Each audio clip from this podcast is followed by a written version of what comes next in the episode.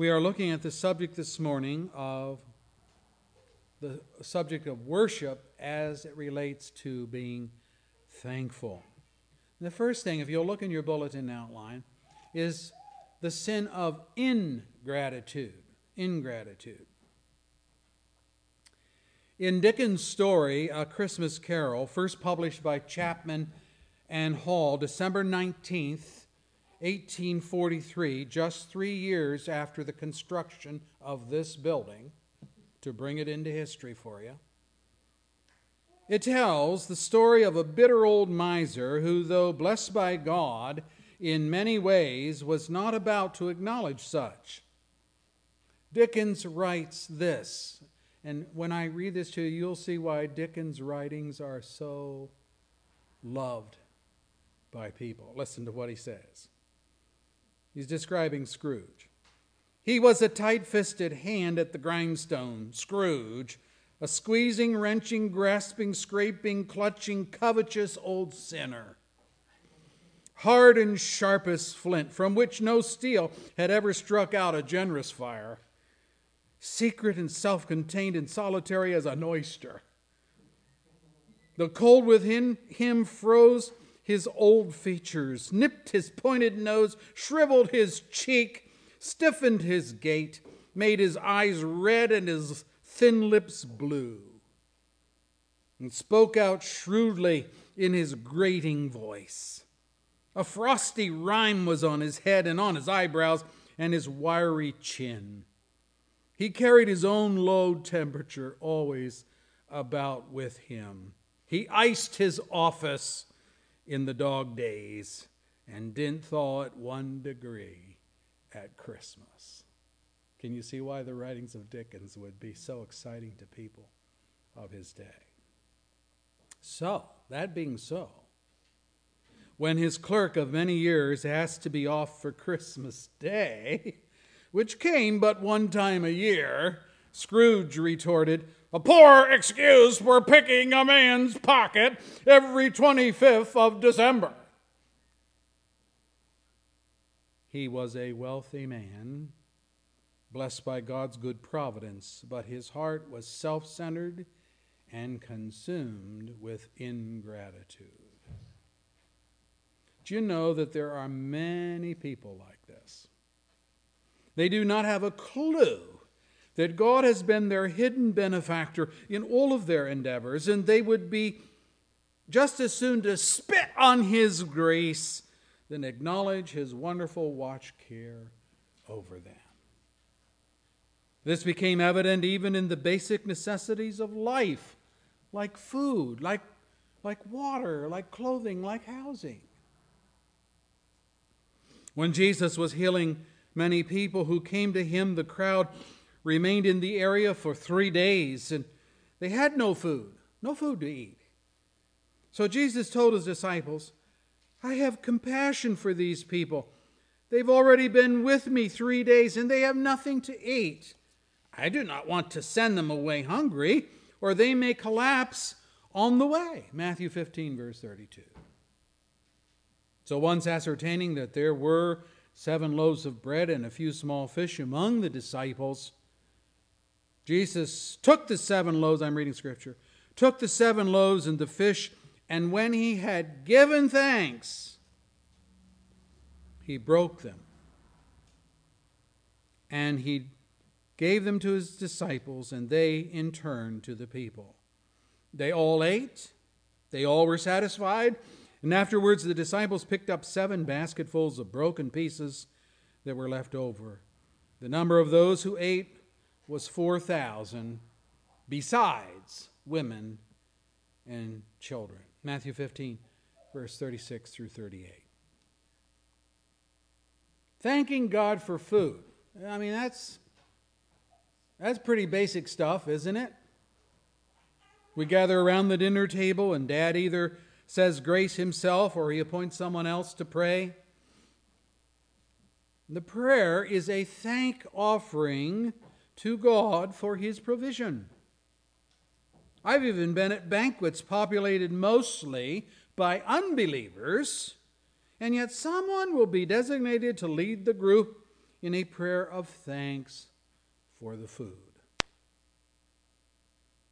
What then can be said of Israel, God's people, who complained to God in the wilderness? Let me read it for you. They spoke against God and against Moses, and they said, Why have you brought us out of Egypt to die in the desert? There's no bread, there is no water, and, and, and we detest this miserable food. Numbers 21, verse 5.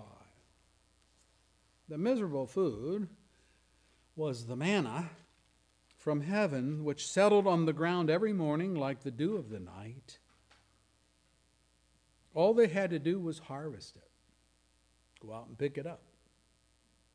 No Kroger's, no Meijers, no Walmart out in the desert, but God nonetheless did not let them starve, and water from the rock satiated their thirst. But, but, they were unthankful. Unthankful. To put it mildly, God's goodness wasn't good enough. His bounty was despised. No wonder God never permitted them to enter the promised land. They died in the desert as grumbling ingrates. Oh, and additionally, Moses reminded them during the 40 years that I led you through the desert, your clothes did not wear out, nor did the sandals on your feet. Deuteronomy 29, verse 5. In Deuteronomy 8, Moses explained it this way He, God, humbled you, causing you to hunger, and then feeding you with manna, which neither you nor your fathers had known, to teach you that man does not live on bread alone, but on every word that comes from the mouth of your Lord. Your clothes did not wear out, and your feet did not swell during those 40 years. Deuteronomy 8, verse 3 and 4. Said a little differently there, isn't it? It's talking about their health. Not only did their clothes and their sandals not wear out, but their feet did not swell. He kept them healthy through all those years. Jesus told this true account of his travels along the Samaritan and Galilean border where he was met by ten lepers who called out in a loud voice, Jesus, Master, have pity on us. And when he saw them, he said, Go show yourselves to the priests, which was the Jewish law, assuming, uh, assuring rather, that healing from an infectious disease had actually occurred. The priests were kind of the uh, physician practitioners of the day. Go show yourself to the priest. We read, and as they went, they were cleansed, they were healed. One of them, when he saw he was healed, he came back, praising God in a loud voice, and he threw himself at Jesus' feet and he thanked him. And he was a Samaritan. Where are the other nine? Was no one found to return and give praise to God except this foreigner? Jesus asked. And then he said to him, Rise and go. Your faith has made you well. Luke 17, verse 13 through 19. 10 healed. 1% expressed thanks for Jesus' healing. 90% walked away healed, but seemingly indifferent to the great work of God that had been done in their person. This is so commonplace. Blessed by God, but not thankful for it. It is so commonplace that Jesus told his disciples, You love your enemies, enemies, do good to them, lend to them without expecting to get anything back and then your reward will be great, and you will be sons of the Most High, because He is kind to the ungrateful and wicked. Luke 6, verse 35. Don't you expect anything back, because when I give to wicked men When I care for their needs, they're ungrateful with regard to me. I don't get so much as a thank you. It's wide scale. People take from God. they can't even get it to the point where they can say thank you.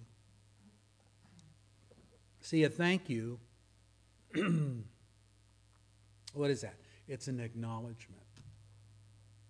It's an acknowledgement that what we have received comes from another, in this case from God. Now, I've taught before that the first sin, the first sin that ever was, occurred in heaven, not on earth, in which Satan, not man, then an anointed cherub serving God, became puffed up with his own importance and beauty, and in pride asserted himself that he was going to be like the Most High. You can read about that in Isaiah 14, verse 14. So that's the first sin that ever occurred. Pride was the first sin. And it occurred in the angelic hosts of heaven. That's why there's going to be a new heaven and a new earth.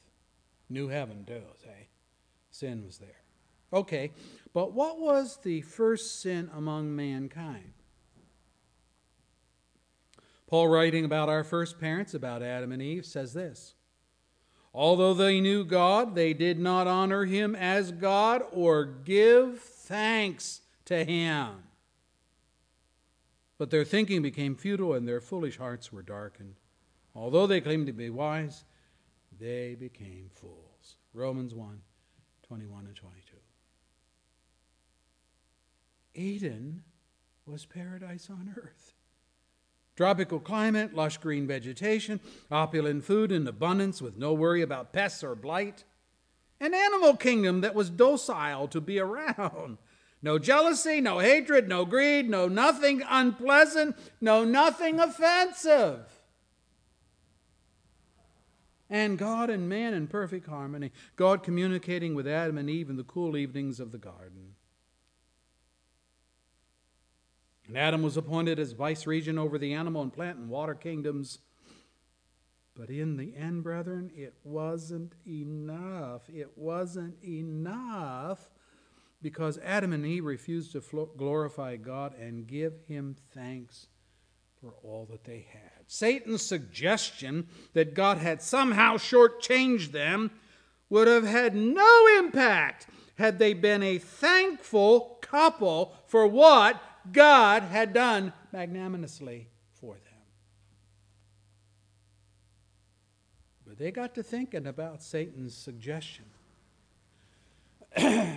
and they didn't compare it to what they had. And they got to thinking, yeah, maybe, maybe this uh, snake has a point. Maybe God has withheld some things from us. How they could ever think that with a straight face just shows the human nature. The sin of ingratitude shows the greed and the self centeredness and the lack of contentment and the jealousy of many hearts. And as I already noted, this sin can raise its ugly head in our own lives as well, while we are abundantly blessed by God. Now, this isn't Thanksgiving time yet, but every day should be Thanksgiving time, should it not? We need to think of this. Secondly, you'll notice from your outline, thankfulness is the portal to God's greatest blessings. It's the portal, it's the pathway to greatest blessings. God put it this way in Psalm 50, verse 23 He who sacrifices thank offerings honors me, and he prepares the way so that I may show him the salvation of God. The context of Asaph's poem here is vital to understanding this. He talks firstly about the righteous, and of the righteous, God says, Of the many animal sacrifices offered to him by Israel, I have no need of a bull from your stall or of goats from your pens For every animal of the forest is mine, and the cattle on a thousand hills. I know every bird in the mountains, and the creatures of the field are mine. If I were hungry, I would not tell you, for the world is mine, and all that is in it. Uh, do I eat the flesh of bulls or drink the blood of goats? Implied answer no. Sacrifice thank offerings to God. Fulfill your vows, that is, keep your promises, to the Most High, and call upon me in the day of trouble. I will deliver you, and you will honor me. So that's Psalm 50, verses 9 through 15. And verse 23, those sacrificing thank offerings honor God. And God responds by delivering or saving that person in the day of trouble. Okay. But then Asaph references another group of people, same psalm, just a few verses down, verse 16 and following. But to the wicked, God says, what, have, what right have you to recite my laws or take my covenant on your lips? You hate, you hate my instruction and cast my words behind you. When you see a thief, you join with him. You throw in your lot with adulterers. You use your mouth for evil and harness your tongue to deceit. You speak continually against your brother and slander your own mother's son. And there's this kind of this vitriol hatred here. These things you have done, and I kept silent. And you thought I was altogether like you. But I will rebuke you and accuse you to your face. Consider this, you who forget God, or I will tear you to pieces with none to rescue. He who sacrifices thank offerings honors me, and he prepares the way so that I may show him the salvation of God. Psalm 50, verses 16 through 23. Now, this latter group, the wicked, they, you notice, they have no time for God. They are users, they are abusers of his goodness, all the while siding with thieves, adulterers, slanderers, and the like, and they have forgotten God. He is but a faint memory if they ever thought of him at all. Well, they too are going to face a day of trouble, but because they have not honored God nor been thankful, God pledges to tear them to pieces and not rescue them in their day of trouble. I will put it this way it is a serious matter to sin away God's goodness to you. Paul addressed this issue in Romans 2, verse 4 and following. Do you show contempt for the riches of God's kindness, tolerance, and patience, not realizing that God's kindness leads you towards repentance. But because of your stubbornness and your unrepentant heart, you are storing up wrath against yourself for the day of God's wrath when his righteous judgment will be revealed. God will give to each person according to what he has done. To those who, by persistence in doing good, seek glory, honor, and immortality, he will give eternal life. But, here we go with the same description of the wicked of Asaph's psalm.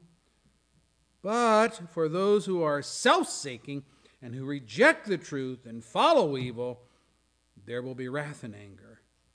There will be trouble and distress for every human being who does evil, first for the Jew, then for the Gentile. But glory, honor, and peace for everyone who does good, first for the Jew, then for the Gentile, for God does not show favoritism. Romans 2 4 through 11. Have you ever heard a person say something like this? Well, I want to be saved. I mean, I do. I, I, I want to be saved. And I'm planning on that for later. But right now, I want to have some fun. And by fun, they mean they want to indulge the flesh in sinful pursuits. But when I get older, uh, when I get older, I will repent and I will ask Jesus to forgive me. There are multitude of things wrong with this philosophy. Number one, you may not make it to old age. Absalom, David's son, had the audacity to oppose his father in a coup attempt for the throne. And at the ebb of the battle, a Cushite reported to David, and David asked, Is the young man Absalom safe? The Cushite replied, May the enemies of my lord the king and all who rise up to harm you be like that young man. 2 Samuel 18, verse 32. Where was Absalom? He was hanging in a tree by his flowing hair with three javelins thrust into him by Joab, David's commander. That's where he was.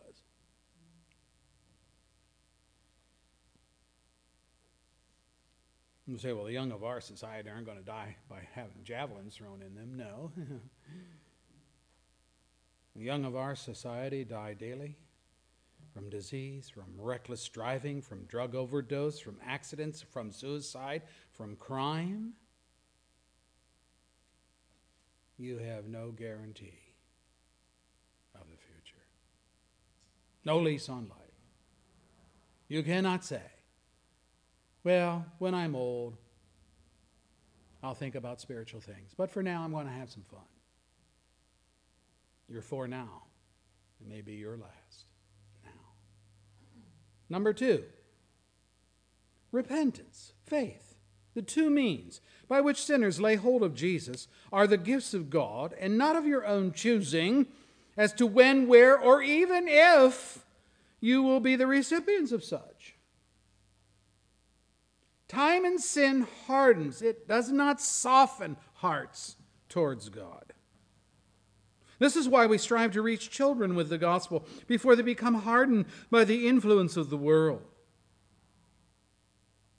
The writer of Hebrews puts it this way encourage one another daily, as long as it's called today, so that none of you may be hardened by sin's deceitfulness. Hebrews 3, verse 13. That's what sin does, and that's what a life of sin does.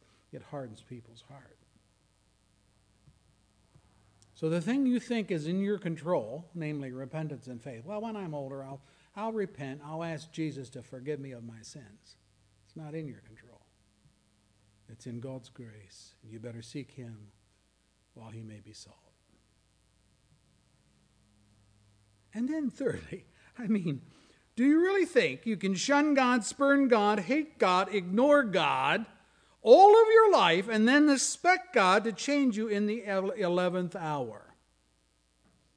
Now, He may, most assuredly, He may. He did so with the Apostle Paul. But my question is can you assume the same for you? Here's Solomon. Here's what he warns Remember your Creator in the days of your youth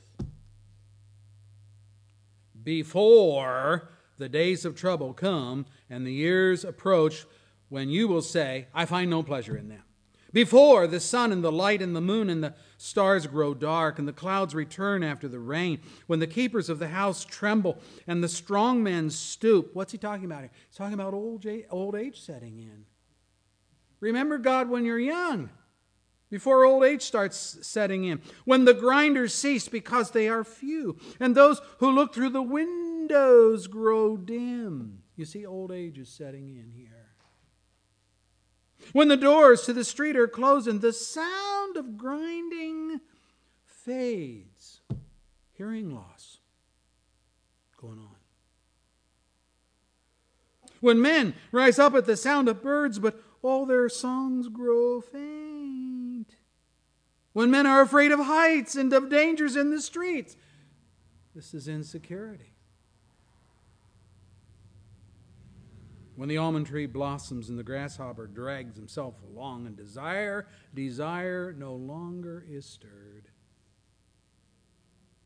Then man goes to his eternal home, and mourners go about in the streets. Remember him before the silver cord is severed, or the golden bowl is broken, before the pitcher is shattered at the spring, or the wheel broken at the well and the dust returns to the ground that it came from, and the spirit returns to God who gave it. Ecclesiastes 12, first seven verses. You have no lease on life. You remember, you better seek God while he may be found. There's a better way, by the way, than putting off spiritual concerns to later in life.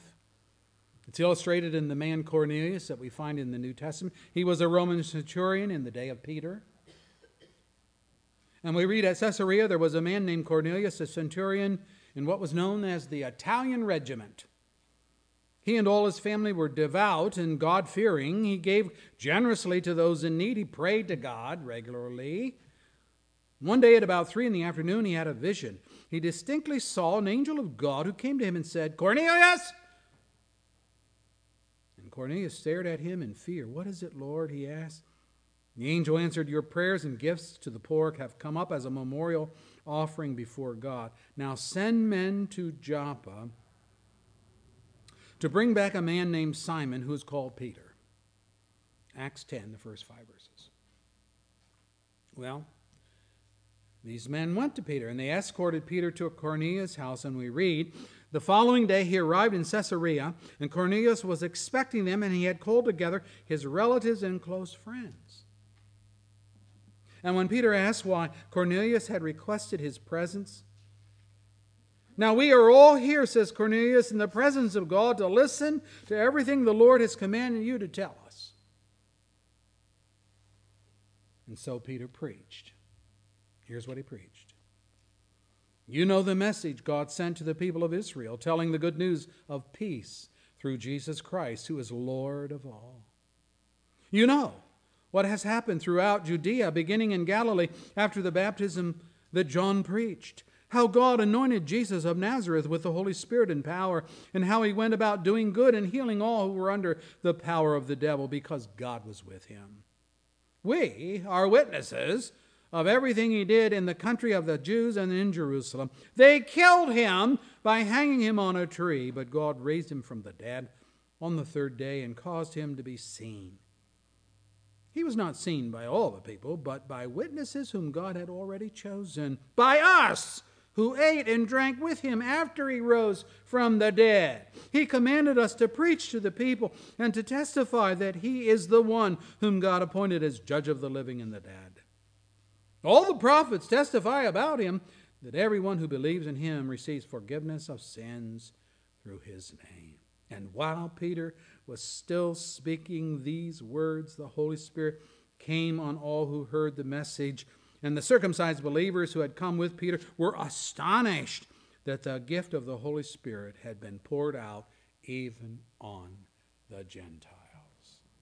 Acts 10 36 through 45. What's the point? Here's the point Cornelius was not a Christian when he called for Peter to come to his house. He was a Jewish proselyte, that is, a Gentile who had demonstrated honor for God in his prayer life and in his almsgiving, and had become a follower of the Jewish faith, the Jewish faith. He was not openly hostile to the Judeo God of the Jews. He was open to learning what he could about the God of the Scriptures. So God saw to it that the right messenger, in this case Peter, got to him with the right message, the crucified, risen, and reigning Lord, with the right power to transform a sinful life, the Holy Spirit, into God's child. And that's what, that's what occurred. And Peter said, Can anyone keep these people from being baptized with water? They have received the Holy Spirit just as we have. So he ordered that they be baptized in the name of Jesus Christ, and then they asked Peter to stay with them for a few days. Acts 10 47 through 48.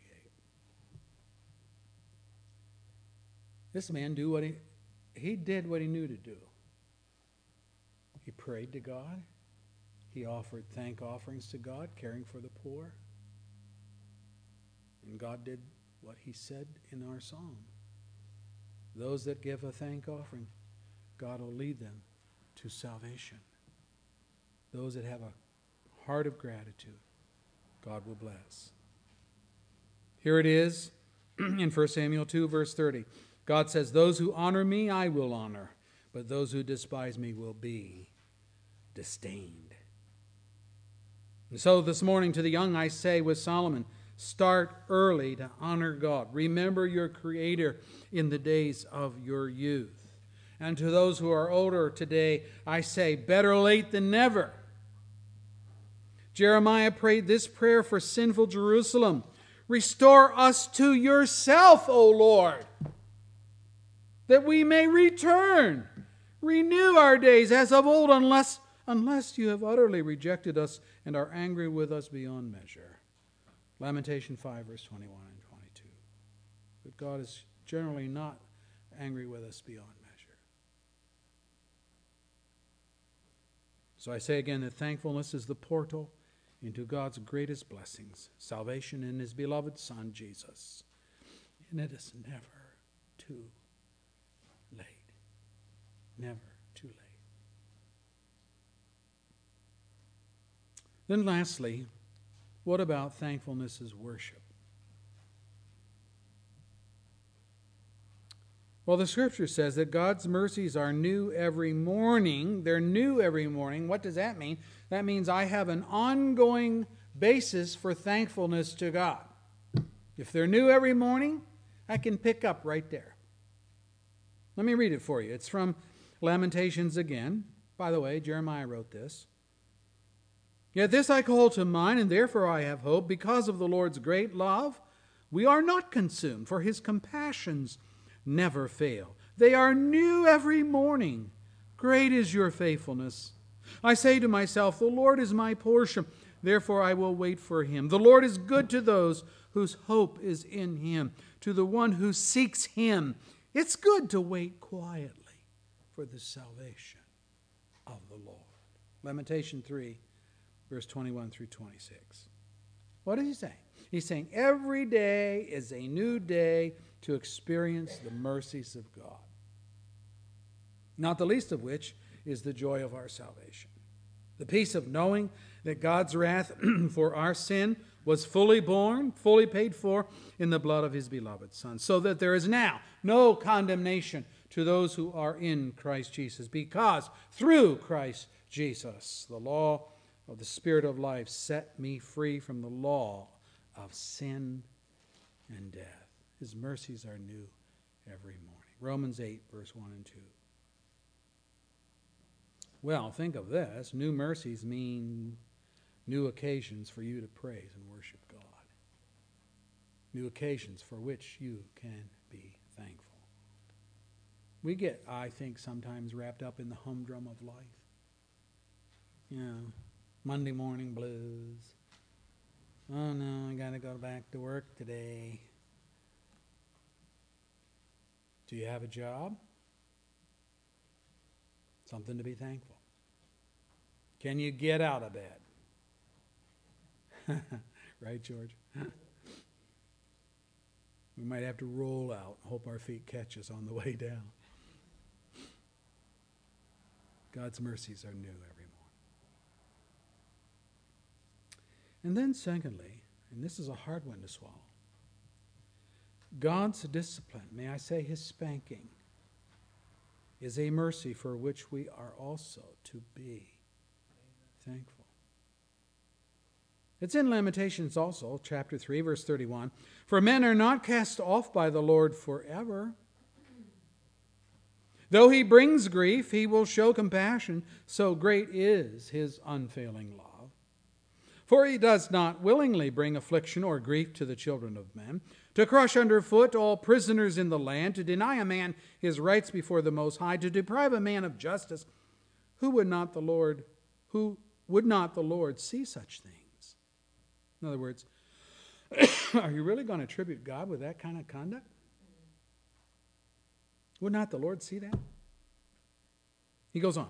Who can speak and have it happen if the Lord has not decreed it? Now we're getting into this, you know. All of life comes from the Lord. He goes on. Is it not from the mouth of the Most High that both calamities and good things come? Why should any living man complain when punished for his sins? Let us examine our ways and test them, and let us return to the Lord. There's the benefit of chastening. I think of Job in, in all of his anguish, and he could honestly say, let me read it for you. Blessed is the man whom God corrects. So do not despise the discipline of the Almighty, for he wounds, but he also binds up. He injures, but his hands also. Job 5, verse 17 and 18. The writer of Hebrews tells us what the blessing is when God operates this way. He writes, God disciplines us for our good that we may share in His holiness. No discipline seems pleasant at the time, but painful.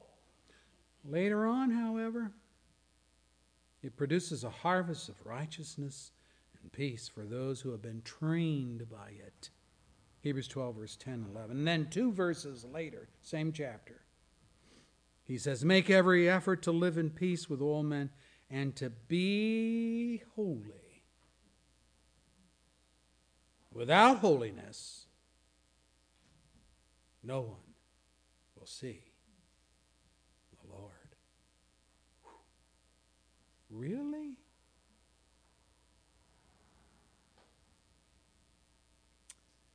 He's telling us that God's discipline is grooming us, it is conditioning us for glory. How wonderful is that when we consider what John writes in the Revelation about heaven? Nothing impure will ever enter it nor will anyone who does what is shameful or deceitful, but only those whose names are written in the Lamb's book of life. Revelation 21, verse 27. if nothing impure is ever going to enter, then I want God to discipline me so that I become holy.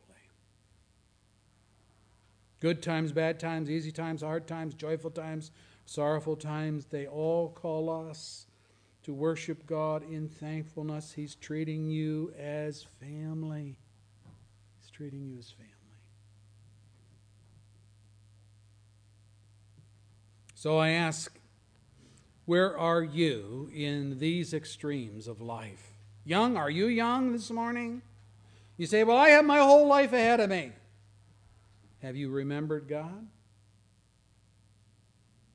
Or have you neglected your soul?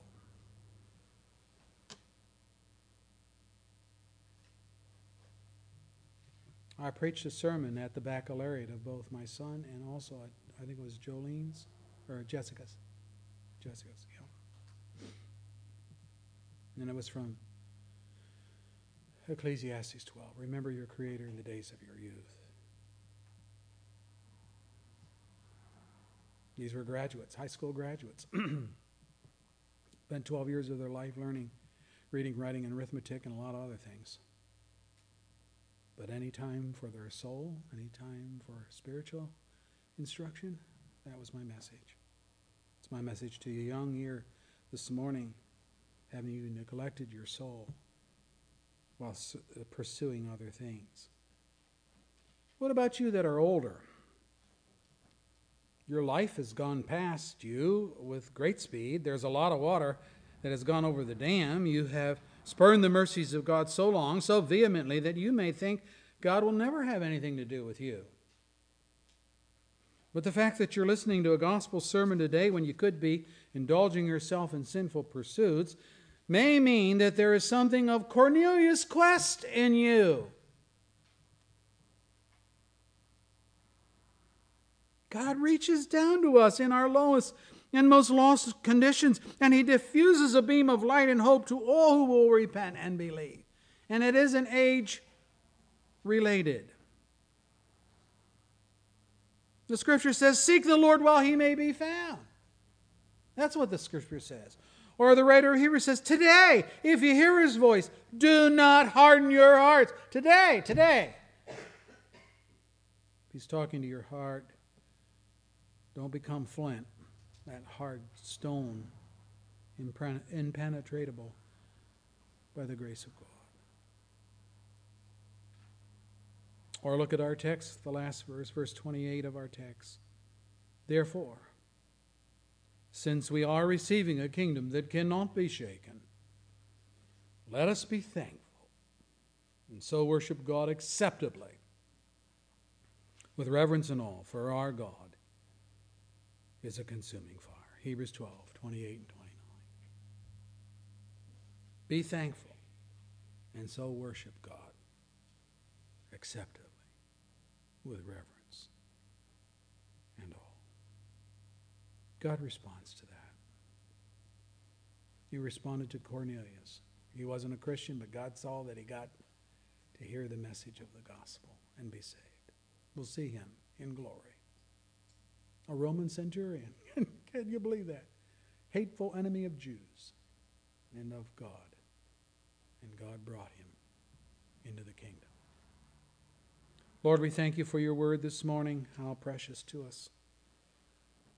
It is the sword of the Spirit. May you strike into our hearts and deliver us from ourselves. Thank you, thank you. Deliver us from ourselves, from our stubbornness, from our anger, from our pride, from our self sufficiency, whatever it is that we have placed before God to the point where we are saying in practice, if not by our lips, but at least in our practice, I don't need God. I'm just fine the way I am. Lord, show them they're not fine the way they are. For it is appointed unto man to die once, and after that to face judgment. Who's the judge? Jesus Christ sitting on his throne, bringing to account all that we have done in the flesh. May we have Jesus not only as our judge, but may we have him as our lawyer, our advocate, which the scripture says he is for every believer. May he plead our case this morning before himself. And may he plead his blood. And may he plead his sacrifice, his death, his burial, his resurrection. May he promise his promise of new life. And Lord, we cannot conceive that you would not hear your own argument